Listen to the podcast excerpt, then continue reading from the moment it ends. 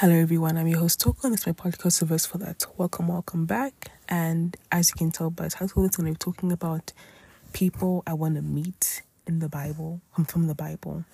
And I kind of just had this random question, like, who would I want to meet? Obviously, everyone is a good option to meet, and everybody is worthy of being met because they all played a good role or a very important role in the Bible for us to be able to have something to refer back to.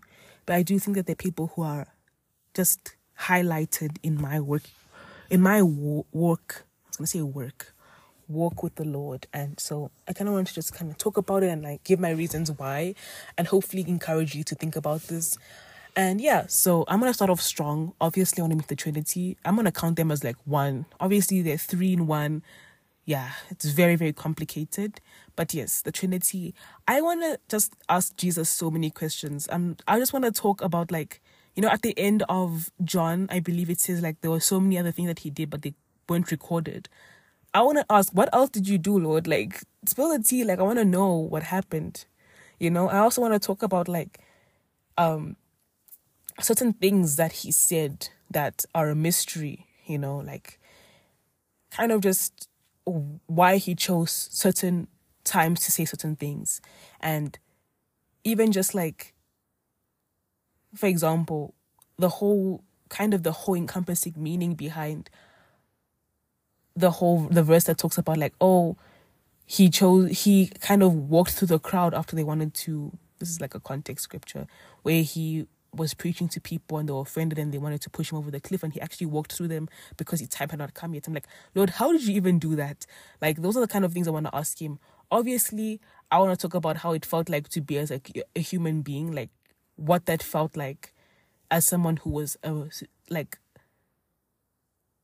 spiritual being, and then having to be in a human body. Like, how would that feel? Like, obviously we would be human body into spirit, but the spirit into spiritual being into human body, and then spiritual being, insane kind of like experience. I would want to hear about that. Even just like his childhood, that's another big thing I want to ask him. Like, you know, what did it look like to be a kid for you? Obviously, I believe it's Matthew, it talks about how he would be in the temple asking the teachers of religious law and the Pharisees like questions, and like listening in what they would be saying. But I want to know like details, you know, like, oh, there's one time, I want to know about that. The Holy Spirit as well. I want to know how it felt like to kind of hover over the earth before God created the earth, like, and the universe. Like, I want to know, like, how did that even come to be? Because in Proverbs it talks about how he was the architect next to God. Like, he was wisdom, he was being consulted, you know, basically. And it kind of personifies wisdom and basically the Holy Spirit, but it also kind of makes the Holy Spirit feel like a concept. Very, very confusing. And obviously God, I have so much to ask him. Like, I have so much to ask him, like, in terms of like things that I think about that I haven't experienced personally, but I want to know about. Those are the things I want to ask him. Like, oh Lord, what happened in this case? Like, when this happened in the world, what was going on for real? Obviously, this is what they told us, but what happened for real? Like, world history type of thing. Even just like celebrity life. Like, I know it's not anything. Maybe that desire will leave me when I come out of my earthly body, because as somebody who loves like pop culture and celebrity lifestyle, obviously from a biblical perspective, I'm not saying I want to be famous and give myself to the devil, of course not, but I'm talking about like the culture behind it, like the kind of like the theory or the theory part of it, like the theoretical part of it, just of how pop culture became pop culture and what are the actual details of what people go through in the limelight when the doors are closed and when the cameras are not shooting them. So yeah, those are some things I want to ask God. Even just like this kind of things that he made in the Old Testament to be true, and the things that he kind of greenlit Like, for example, when Elijah is being fed by ravens, I'm like, God, why did you choose ravens? Like, why didn't you choose this? Like, even just like the methods that he used to communicate his will to people. For example, when we think of like, I believe it's Jeremiah, where he puts a noose around his neck. And that's a whole like talking point to the Israelites. I'm like, that's so crazy, you know? So yeah, that's like the first like person, people I would want to meet. Next, I want to meet David. That man's story, I really encourage you in this festive season. No, not this festive season. I really encourage you if you have time, if you have like a gap between like Bible plans or like Bible readings or books in the Bible, read 1 Samuel. In fact, read Samuel, 1 and 2 Samuel. That book will actually throw you for a loop. There's so much that happens. Every chapter is just so like drama-filled. Obviously, it's not like sensationalized, but it's just very like, There's certain things I'm just like, Lord, why did this even happen?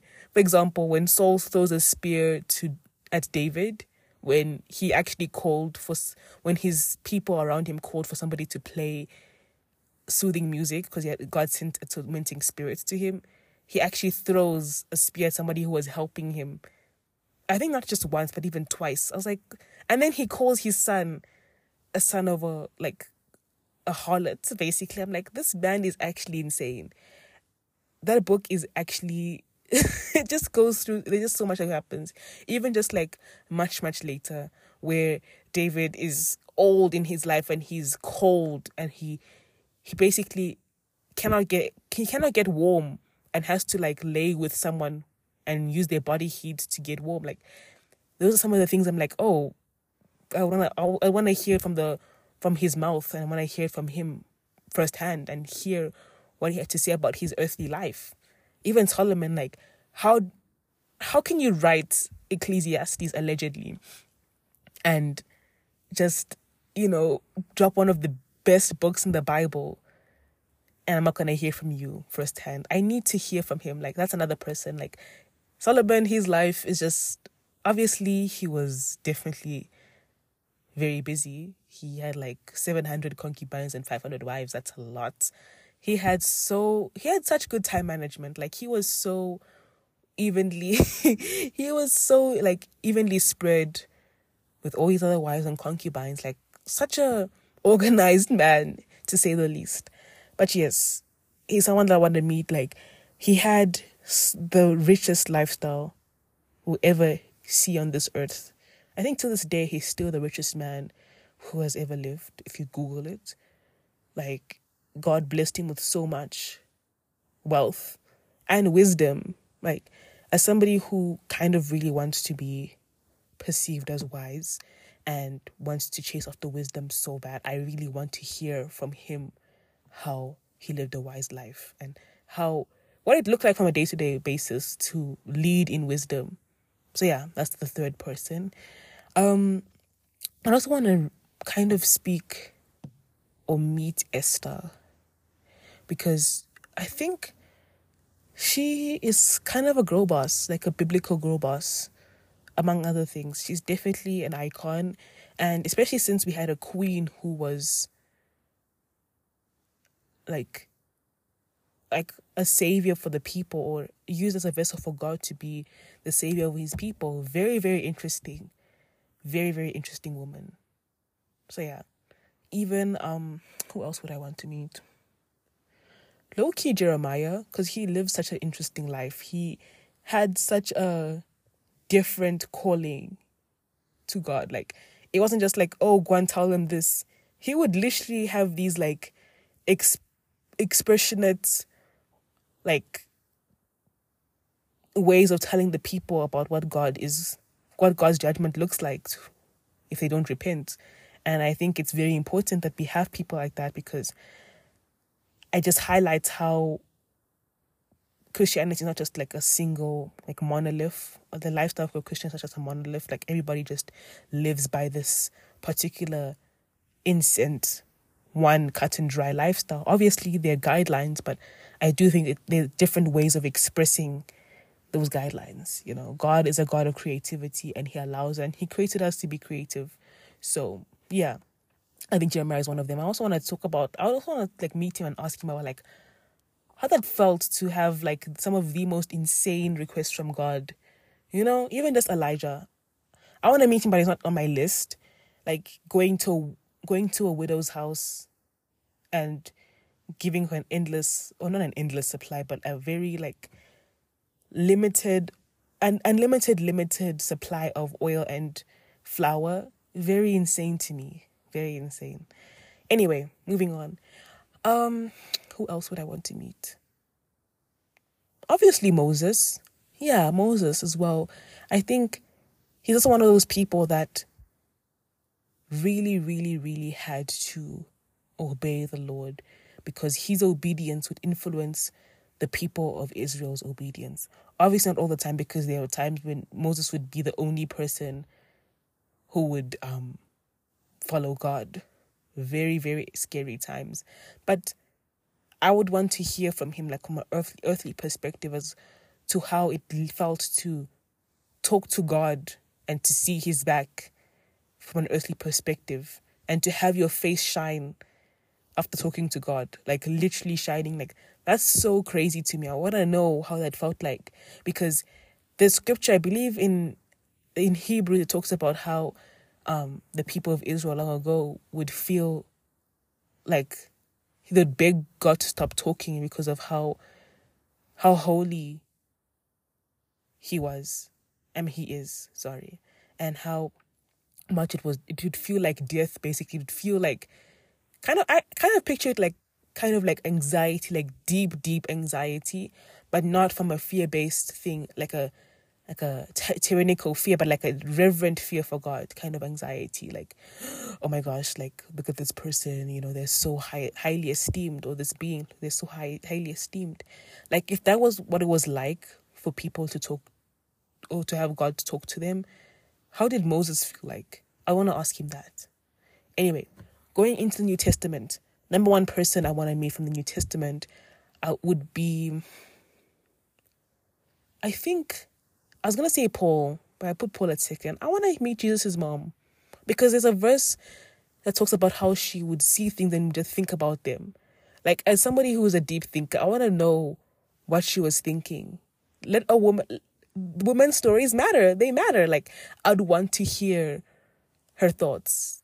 I want to know what it was like to raise the Messiah, you know? And even just like circumstances around Jesus' birth, very insane, very, very crazy. I want to know how she felt in that moment.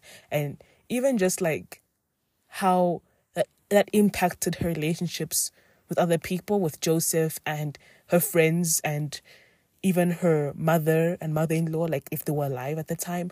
I'd want to know what she was thinking, her story, because I don't think we talk about her enough. But yeah, next person, like I said, Paul. Saul, who became Paul.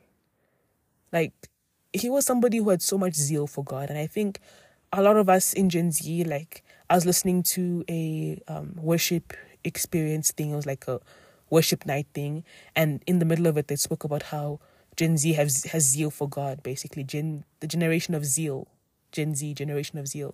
So I think a lot of us, if we want to learn about what zeal looks like, we can look at Jesus, number one, and also Paul, because he lived a very radical life as well, like where he would be in jail and in the midst of jail talk about how he was so happy. That's where we get the book of Philippians, one of the happiest books. Meanwhile, the writer or the author was literally in jail, probably awaiting death, you know?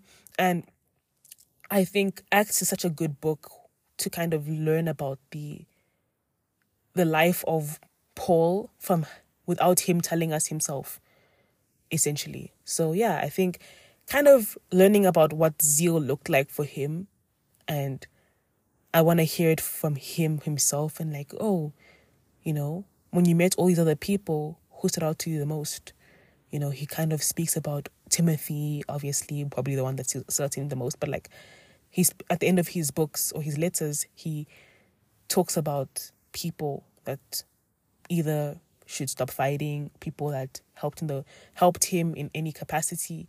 He kind of mentions them, and I would kind of want to know what it felt like to be such a well-rounded person, in the sense that he would have so many people he'd come in contact with. He would be talking to prisoners. He would be writing letters to other people. He would be immersing himself with believers, and kind of, he even speaks about like how he has birth pains because of like some negative situation, where I believe it's because he had so much compassion over them to do right, and he felt like, oh, it feels as though I'm going into birth pains. I believe it's in, I'm gonna say Romans, where he talks about this, and it's just so interesting because he's a man, and I don't know why he would use that metaphor to describe that, but I think it kind of speaks to his empathy.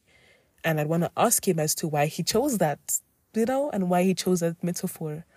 I think a lot of my questions for the people I'm thinking about have to do with why, and why they chose to do certain things, and like how they came to choose that, to make that choice, essentially. Anyway, moving on. I just want to speak to James, the half-brother of Jesus. Like, I really want to know about people who, like, were around Jesus in his, like, upbringing, and, like, who, I guess, in the earthly perspective, from an earthly perspective, would have the most intimate knowledge of Jesus aside from God. But obviously, Jesus outright says, like, where are my brothers and my mother? These are my brother and mother. Like, when he said that, I was like, Lord, why did you say this? And I know he was saying it to talk about, like, how, essentially the earthly measures of an intimate relationship can be compared to those that do the will of God. And a title doesn't matter, essentially. And the same measure, or the concept of the relationship you have between your mother and brother, can be applied to our relationship with God, essentially, and with the Lord. I know that, but I think it's so insane. Maybe it's just like a Gen Z thing, like, who are they? Like, yeah, these are my family. Like, who are those people at the back? Like, that's how it felt like to me when I read. Every time I read, I'm just like, Lord, why did you say this? But yeah, James, I think also, he just, it's so interesting when you read the book of James, because he kind of writes like Jesus spoke, and it kind of gives me a hint as to how kind of maybe close they were, or how influenced he was by Jesus's lifestyle, because it's such a different book, and it sticks out in terms of its diction and the structure of it and how he says things. Because Paul, yes, he can get into like being very like structured and everything, but I think sometimes it can even err onto like kind of just talking to someone, like kind of sometimes when you read, like, for example, Romans, it feels sometimes in some parts of the book, it kind of feels like he's just talking to you, because even in 1 Corinthians, he's like, oh, not like this and this, but also da da da. In James, there's none of that. It's just like, oh, God allows temptation because he wants to produce endurance. Like, even the way he says it just reminds me of Jesus, and just kind of like how the Old Testament was. James and Hebrews, essentially. So yeah. Also, side note, I'd also want to know from God who wrote these mysterious books, like Hebrews, Ecclesiastes. I said Solomon, but it doesn't explicitly say it is. They're context clues only.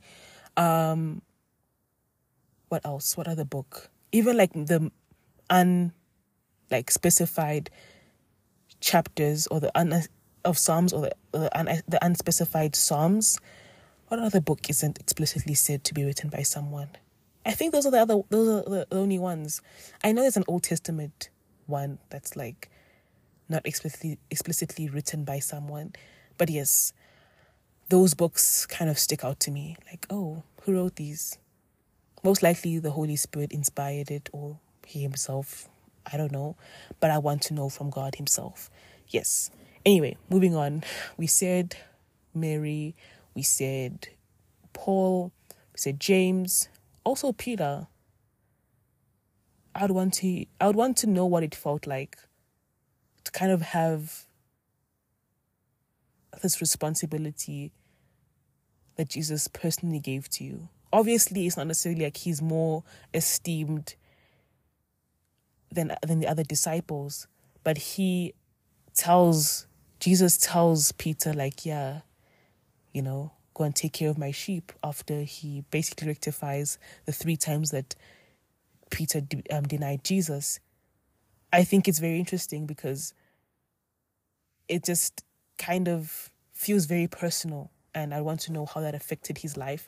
Even just like how that affected his marriage.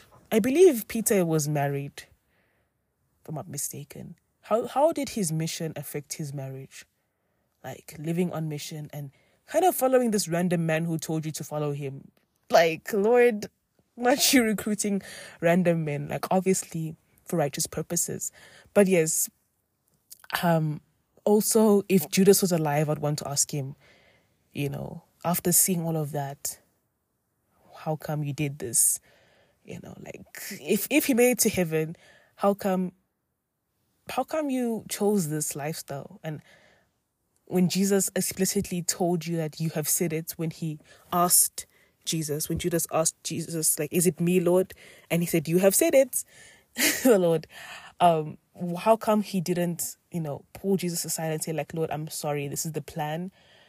Obviously, it was for the sake of predestination, but I still think there was still an option to say, Lord, you know, this is what I'm struggling with. Like, some of the things that you're doing, they are righteous, but I want to know why you're doing this. Like, because I believe it's in, I'm going to say Mark, where the woman comes to anoint him, and they were like, oh, this could have been used to, it could have been sold and be given, the money given to the poor. And then Jesus says, yeah, you always have the poor, but you won't always have me. And then right after, Judas goes to betray Jesus, like, yeah, how much will you pay me to betray him to you? It kind of reads as like, oh, you know what, this is a lost cause, I'm dipping, you know, I gotta go, because this man is living recklessly, as or so he perceived Jesus to be. And I think a lot of us can think that way, like, where our version of security and stability doesn't always coincide with what God views as stable and secure. And sometimes we can jump ship, as Judas jumped ship, but it's up to our dependence on God. And God calling us to dependence, more importantly, to go back to him and say, Lord, I don't feel like this is good. Please show me, because God's never wrong. I'm not saying we must doubt God, but we can still bring questions to him and our concerns and say, Lord, I struggle with accepting what you're doing here, you know? And I want to ask him. I really want to ask him. I would want to ask Judas. Anyway, moving on. I think the very last person, not because they're least in my mind, but I think the very last person I want to meet is John, the one that wrote Revelation, the book of Revelation.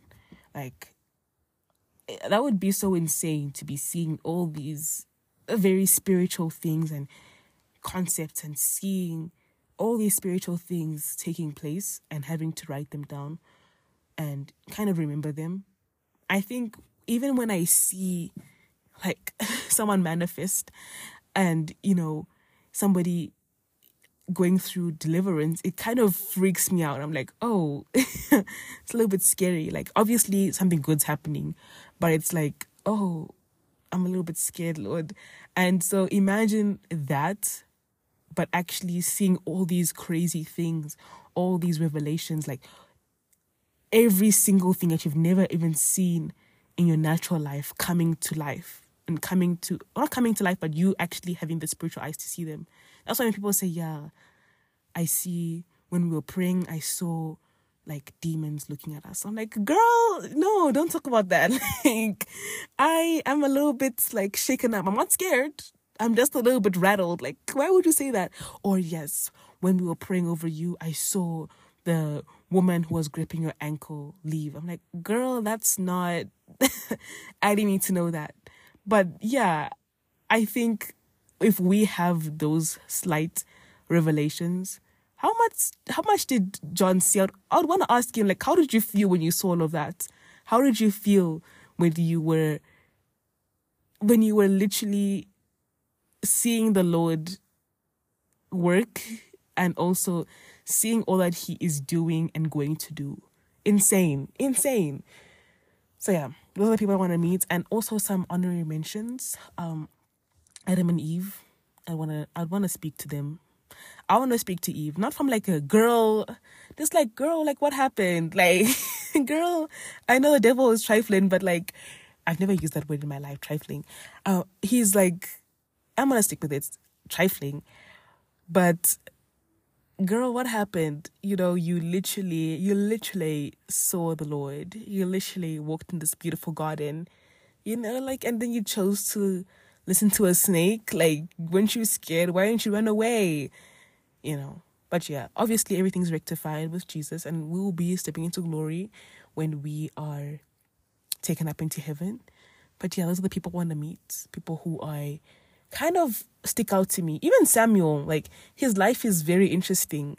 Like, even the circumstance around his birth, like his mom being barren, boom, prays intensively, boom, she basically gives him up for adoption. And not just like any adoption, but she gives him to the church to be brought up as a man of God. And not only that, but like, when he was weeping over Saul, I was like, this is so like emotional. And it just kind of made me take note of that, because I think it could have been very easy for him, because he lived a very like staunch life. It could have been very easy to be like, yeah, okay, yeah, Lord, yeah, I'm done. Cut him off very like coldly and like quickly. But he wept for Saul. And yeah, I think that's kind of speaks to his character, and I want to know about his life, you know, because I think although the first like 5 chapters take place about like his life and his mom's life, I'd want to know like from his perspective.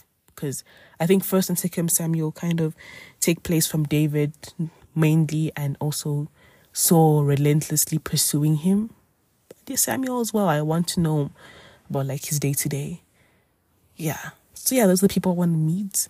I would want to hear who you'd want to meet. Like, if you listen to this podcast on Spotify, you will be able to answer the question. There's a question like tab, like a Q&A type of thing. I'll post something and be like, who do you want to meet in the Bible and why? Alternatively, you can DM me on Instagram. I don't know if my Instagram will be up by then, but if it's up, I'll see it. If it's not up, I'll see it eventually. But yes, the best way to kind of give me a response to this question as to who do you want to meet in the Bible would be on the Spotify Q&A tab. So yeah, I would say right now, please go and spend your own individual time with God. Spend quiet time with God. Get away by yourself and pray. And yeah, I love you, and most importantly, the Lord loves you. Bye.